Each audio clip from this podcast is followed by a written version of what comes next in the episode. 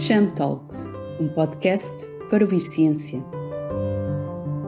Olá, sou Helena Castro e estamos no CHAM Centro de Humanidades para conversar com Teresa Nobre de Carvalho sobre a construção de um novo saber botânico na Europa do século XVI.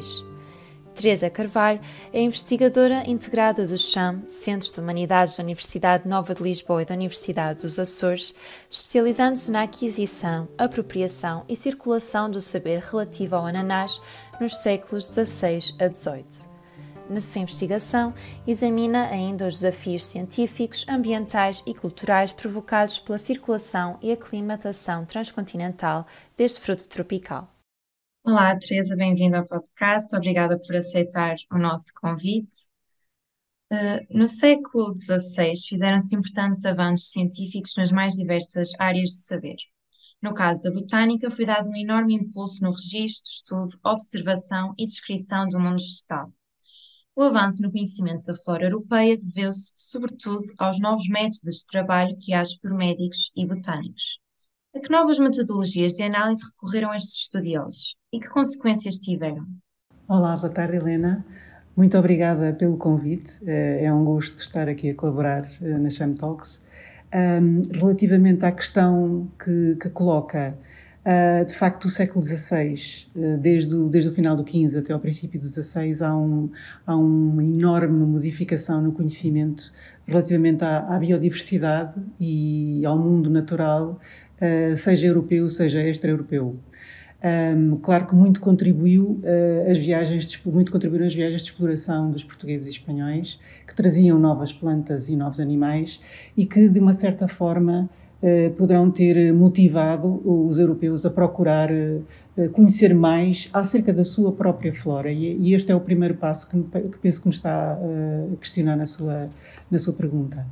Um, de facto, até ao princípio do século XVI, os médicos, digamos, aqueles que estudavam a, a flora, preocupavam-se sobretudo uh, em conhecer, uh, ter o conhecimento médico-botânico através de textos através de tratados da Antiguidade, do século I, como a História Natural de Plínio, ou a História Médico-Botânica dos Tratados de Matéria Médica de Dioscórides, ou outros tratados da Antiguidade. E, portanto, tinham uma relação com o mundo vegetal muito distante. Eh, o seu conhecimento do mundo vegetal era através de, de livros, digamos assim, de saber textual e saber textual antigo.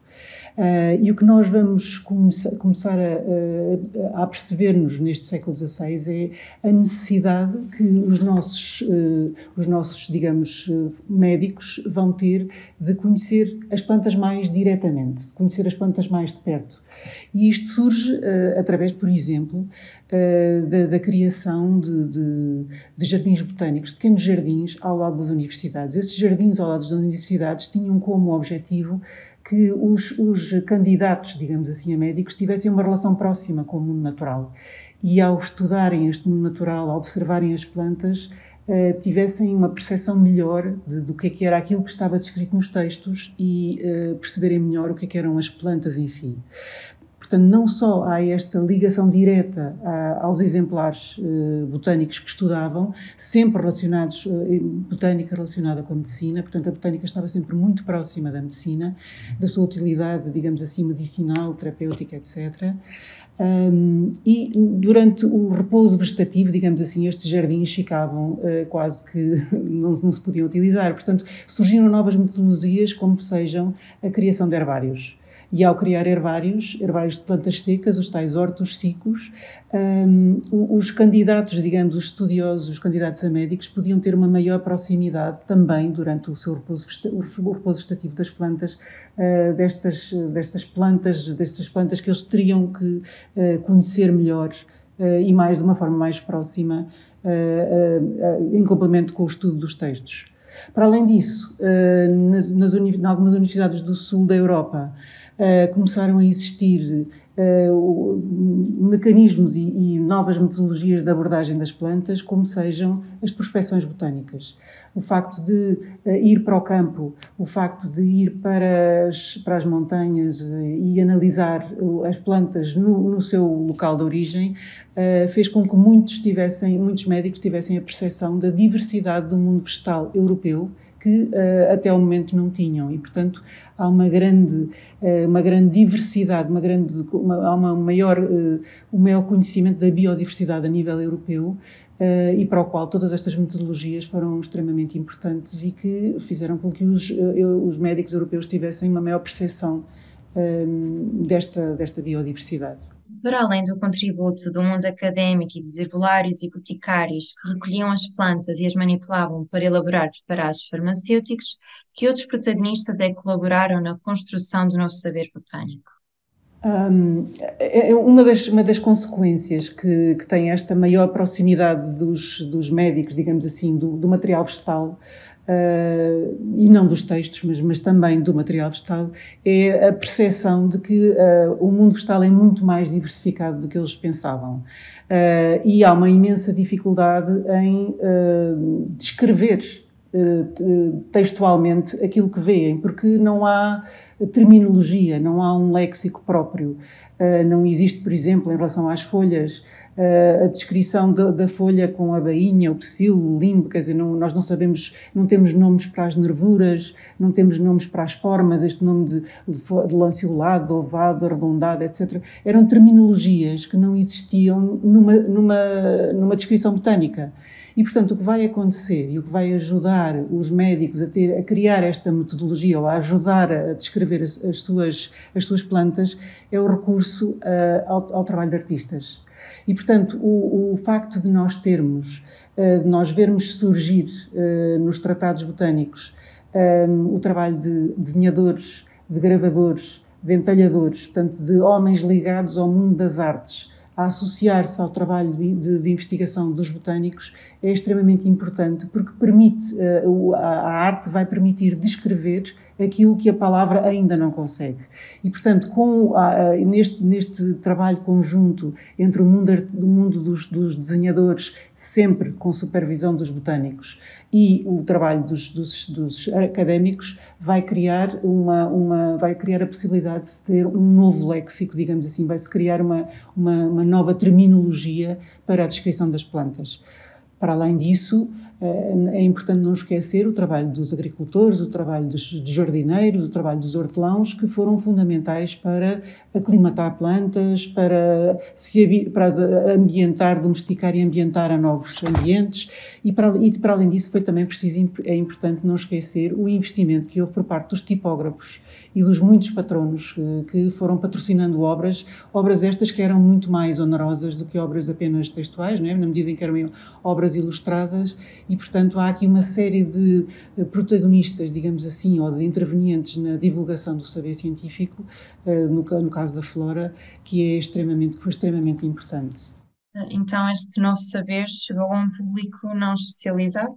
Sim, é assim, acaba por chegar a um público não especializado eh, por várias vias. Uma via, por exemplo, é a via dos jardins. Um, no caso de, de, jardins ligados às universidades, uh, serão mais os académicos, mas começa a haver uh, gentes com, com mais, digamos, com mais desafogo financeiro e com mais curiosidade pelas, pelo, mundo, pelo mundo natural, que começa a criar jardins nos quais vai aclimatar plantas de outras regiões. Não quer dizer que não sejam, que sejam todas fora da Europa, mas uma, uma plantas que não são da, da região uh, da, daqueles jardins já são consideradas como, quase como exóticas. Não? É? Uma planta uh, de Itália, no, em França, é quase como exótica, ou se podemos assim pensar.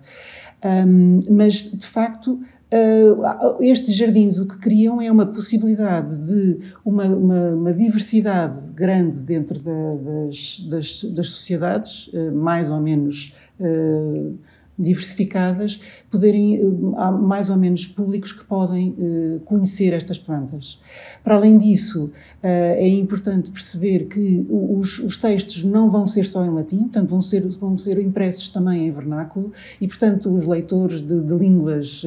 europeias podem, não são só os académicos, podem também consultar esses livros e, para além disso, nós vamos começar a ter, uma vez que há procura, vamos começar a ter catálogos de plantas e, e outros textos que têm um público já interessado e por isso há um, muito mais informação uh, do ponto de vista da flora que vai chegar a um, a um, público muito mais diversificado e que se vai interessar muito mais até por ter os seus próprios canteiros e os seus próprios jardins. Relativamente às plantas dos espaços tropicais e subtropicais, verificou-se uma metodologia semelhante, conducente ao aprofundamento do conhecimento da flora local e que tipos de protagonistas é que foram implicados nestes levantamentos florísticos? Em relação aos, aos mundos uh, extra-europeus, uh, quer dizer, utilizam-se os mesmos métodos, mas também não se utilizam. Há aqui uma, uma adaptação, digamos assim, a, a, esta nova realidade, que é a realidade uh, extra-europeia. Um, desde, desde, claro que desde que os europeus chegam aos espaços americanos ou espaços indianos, a preocupação é descrever uh, os recursos naturais. Isso é claro que é evidente que tem que há uma, uma relevância na descrição dos, dos recursos naturais, mas descrevem no contexto de outros textos, portanto no contexto de sumas, de relatos, de crónicas, de cartas, portanto não são uh, não são textos digamos de, de foro especializado, são textos que são informações que vêm uh, no interior de outras de outras informações igualmente importantes sobre os espaços que estão a ser descritos. Um, e, e utilizam-se, sobretudo, o que chama a atenção nestes espaços são as plantas que têm aplicações alimentares ou que têm aplicações medicinais uh, ou que têm, nomeadamente, que podem ser utilizadas no, como textas ou como corantes ou como fibras, fontes de fibra, e, portanto, são, sobretudo, plantas uh, que têm utilidade uh, para, para, para serem descritas e que são, e, portanto, que são realmente realçadas. Um, e, em, em, geral, quem faz estas descrições, e portanto estes textos, uh, são redigidos muitas vezes por pilotos, outras vezes por soldados, uh, por, por, agentes do reino, por veedores, feitores, capitães, uh, por cronistas, às vezes por boticários, menos vezes, por, algumas vezes também por viajantes, ou por missionários e também por médicos. Portanto, há um conjunto de, de, de intervenientes muitos deles que não têm formação científica e que vão colaborar na construção de um novo saber uh, botânico que é muito importante uh, e que, de certa forma, é uma das grandes novidades que nós vemos no século XVI, é de facto esta, esta colaboração de pessoas que não têm formação científica na construção de um novo saber uh, científico. Um, nós temos duas abordagens um pouco diferentes. No caso, por exemplo, das Índias Orientais, portanto da Ásia, um, já havia, como eu disse no início, já havia muita informação uh, recolhida da antiguidade. Portanto, já havia tratados em circulação, uh, havia tratados de matéria médica uh, e em que, portanto, muitas das plantas já tinham sido, muitas plantas, drogas, especiarias, etc., já tinham sido descritas na antiguidade.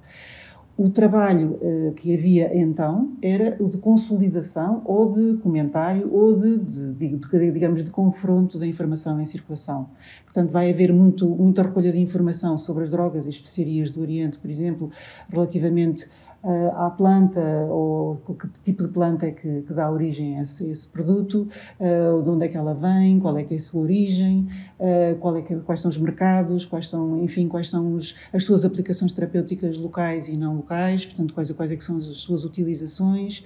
Um, e, portanto, essa informação toda que vai sendo compilada ao longo de, de, de, da presença, por exemplo, por exemplo, da portuguesa na Ásia, desde 1498 até ao, ao, a década de 60, vai ser depois, uh, no caso de Portugal, vai ser validada e um, publicada e difundida por Garcia Dorta. Portanto, há um, há um, médico, e de facto esta validação uh, do saber tem que ser feita uh, por um médico que, residente no local, e Garcia Dorta tinha uma, uma longa experiência clínica no Oriente de, de 30 anos, e portanto o que ele vai fazer é recolher esta informação em circulação e confrontá-la com textos em, em, em circulação, textos da antiguidade, e criar um novo saber uh, em que valida o saber antigo ou que o corrige ou que, uh, digamos assim, o que, que o amplia, digamos, de uma certa forma. Já em relação uh, ao mundo americano, digamos assim, ao novo mundo ou ao Brasil,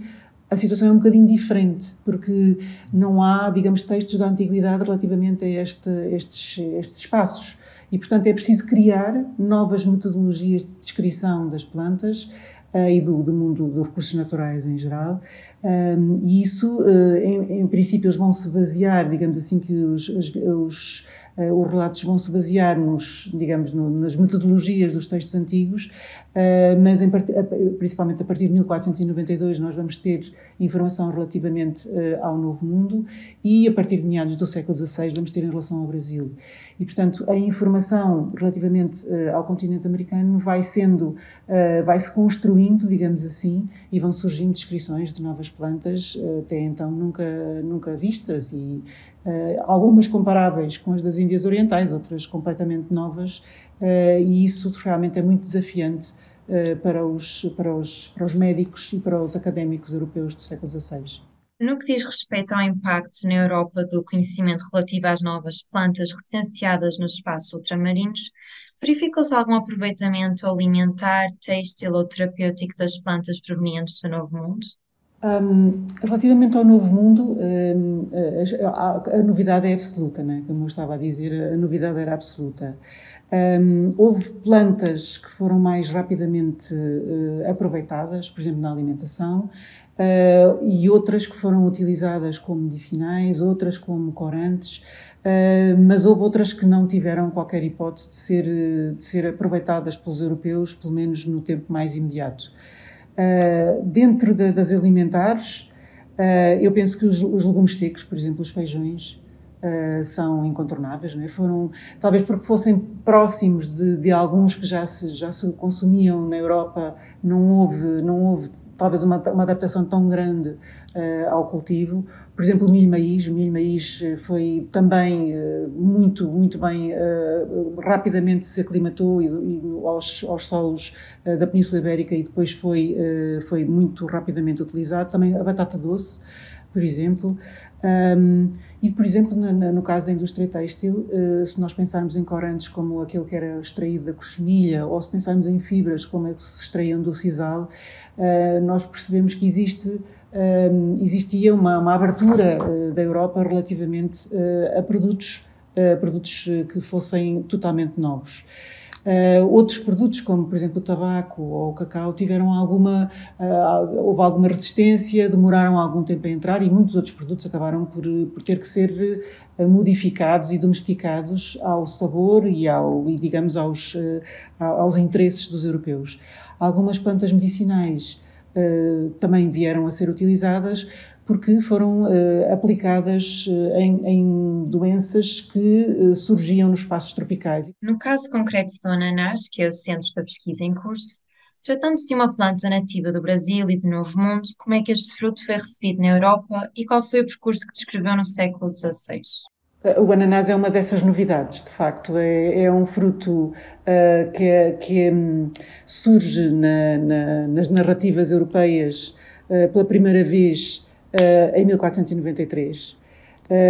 e foi um, um, um, fruto que surpreendeu pela positiva, porque era tão extraordinariamente diferente Uh, tinha um, um, aroma e um sabor tão, tão invulgar e tão, uh, tão bom uh, que de facto surpreendeu pela, pela, pela positiva. Um, foi descrito, como eu disse, em 1493, durante a segunda viagem, no regresso da segunda viagem de Colombo às ilhas da América Central, e foi também salientado por António Pigafetta uh, no momento em que, ele, em que a viagem de, de, de, iniciada por Magalhães uh, para no Brasil. Uh, e, e, o ananás, de facto, chamava a atenção pela, pela sua espetacularidade. Nós hoje em dia, se calhar, não nos, não, não, não, nos detemos a admirar o que é o ananás, mas se nós pensarmos o que é que eram os frutos conhecidos na Europa do século XVI e de repente uh, nos depararmos com um ananás, que é um fruto que nasce, digamos, de uma planta que vem do chão, digamos assim, uh, e que não é um legume, porque poderia ser um legume, mas não é, porque é tão doce e tão, e tão aromático que de facto é, é logo considerado como fruto. Um, de facto foi um fruto que impressionou. Um, a dificuldade do ananás é que o ananás eh, se era eh, para não, não, suportava as travessias atlânticas. Uh, as travessias atlânticas levavam quase três meses e para vir da América Central para a Espanha, nomeadamente quando, quando Colombo tentou levar o fruto, o fruto apodrecia. Uh, e, portanto, não era possível testemunhar o, o, espetáculo ou o espanto que era dos europeus perante um fruto como aqueles. Uh, Tentou-se levar o, o fruto uh, ainda, digamos, em fresco, mas de facto ele apodrecia, e portanto a forma como o fruto chegava uh, à Europa era em conserva, que não tinha, obviamente, o mesmo gosto, nem o mesmo paladar, nem a mesma espectacularidade que tinha o fruto, digamos, na, na natureza. Por isso, o ananás vai chegar à Europa uh, pela primeira vez em 1535 numa imagem. E é num desenho, numa representação, uh, numa História Geral das Índias, que é publicada uh, em 1535, da autoria de, de Gonçalo de Oviedo, e que vai trazer, esta imagem vai trazer à Europa pela primeira vez esta espetacularidade que tinha, tinha o ananás, digamos assim, em tornar visível este, esta maravilha. Um, eh, relativamente ao, ao, ananás do Brasil, o ananás do Brasil, eh, eu penso que eles, a primeira descrição uh, nas fontes portuguesas é. Portanto, existe uma, uma descrição nas, nas fontes europeias de, de, finais do século de 1550 e, um, ehm, na, na, no, no, caso das fontes portuguesas, há uma referência já no princípio da década de 60 um, ehm, e, portanto. Uh, o ananás vai ser realmente salientado nesta altura e vai ser uh, muito uh, apreciado pelos portugueses e também por, todos os europeus que visitam esta região. Particularmente,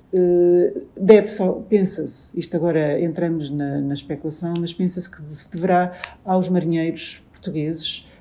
a transferência do ananás, pelo menos para as ilhas uh, do, do, Atlântico e para talvez para a costa, uh, para a costa ocidental africana. Uh, a introdução do ananás em Angola é muito, é muito precoce. nós temos referências ao, ao também na África do Sul e depois em Moçambique. E o ananás terá chegado a Goa no princípio da década de 60.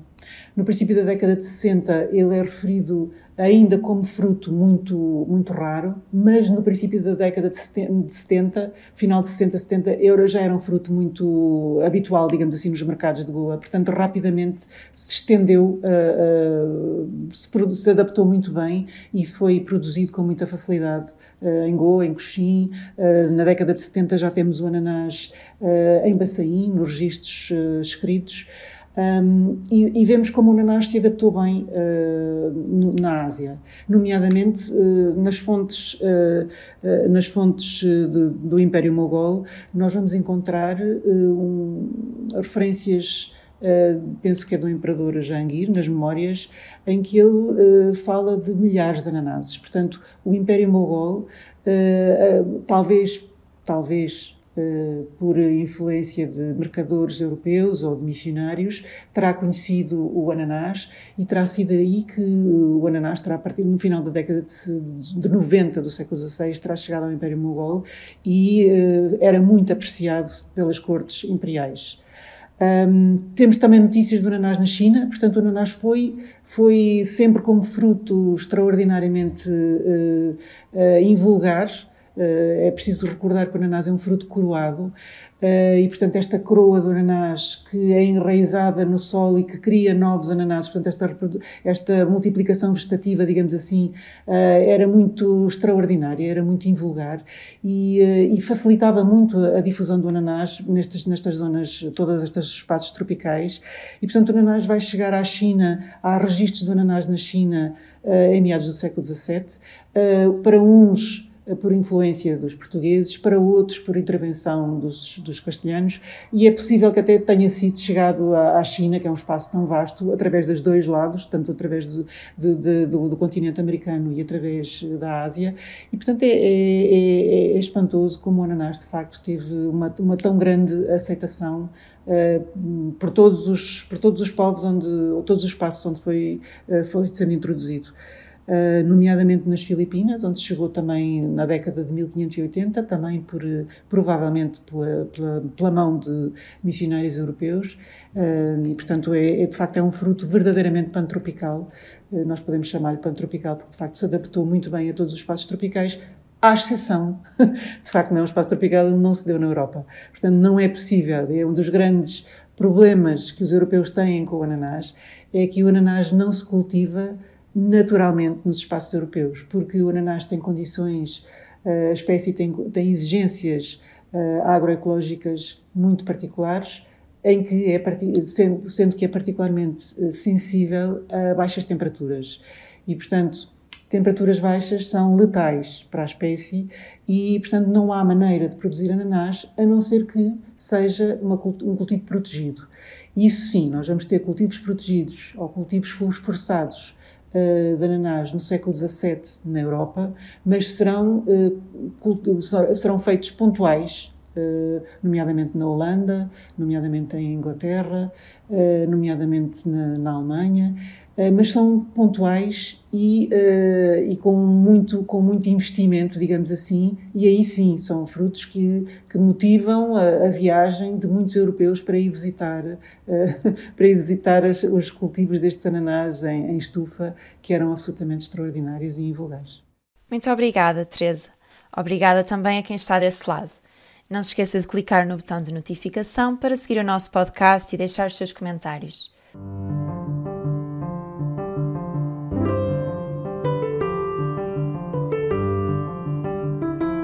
Desta vez, falamos com Teresa Nobre de Carvalho, investigadora integrada do CHAM, licenciada em Engenharia Agronómica, mestre em Proteção Integrada e doutorada em História e Filosofia das Ciências. Teresa é autora de numerosas publicações e conferências sobre os temas da sua investigação e colaborou ainda na organização e curadoria de diferentes exposições. Em breve regressamos com mais conversas sobre ciência. Até lá! Cham Talks, um podcast para ouvir ciência.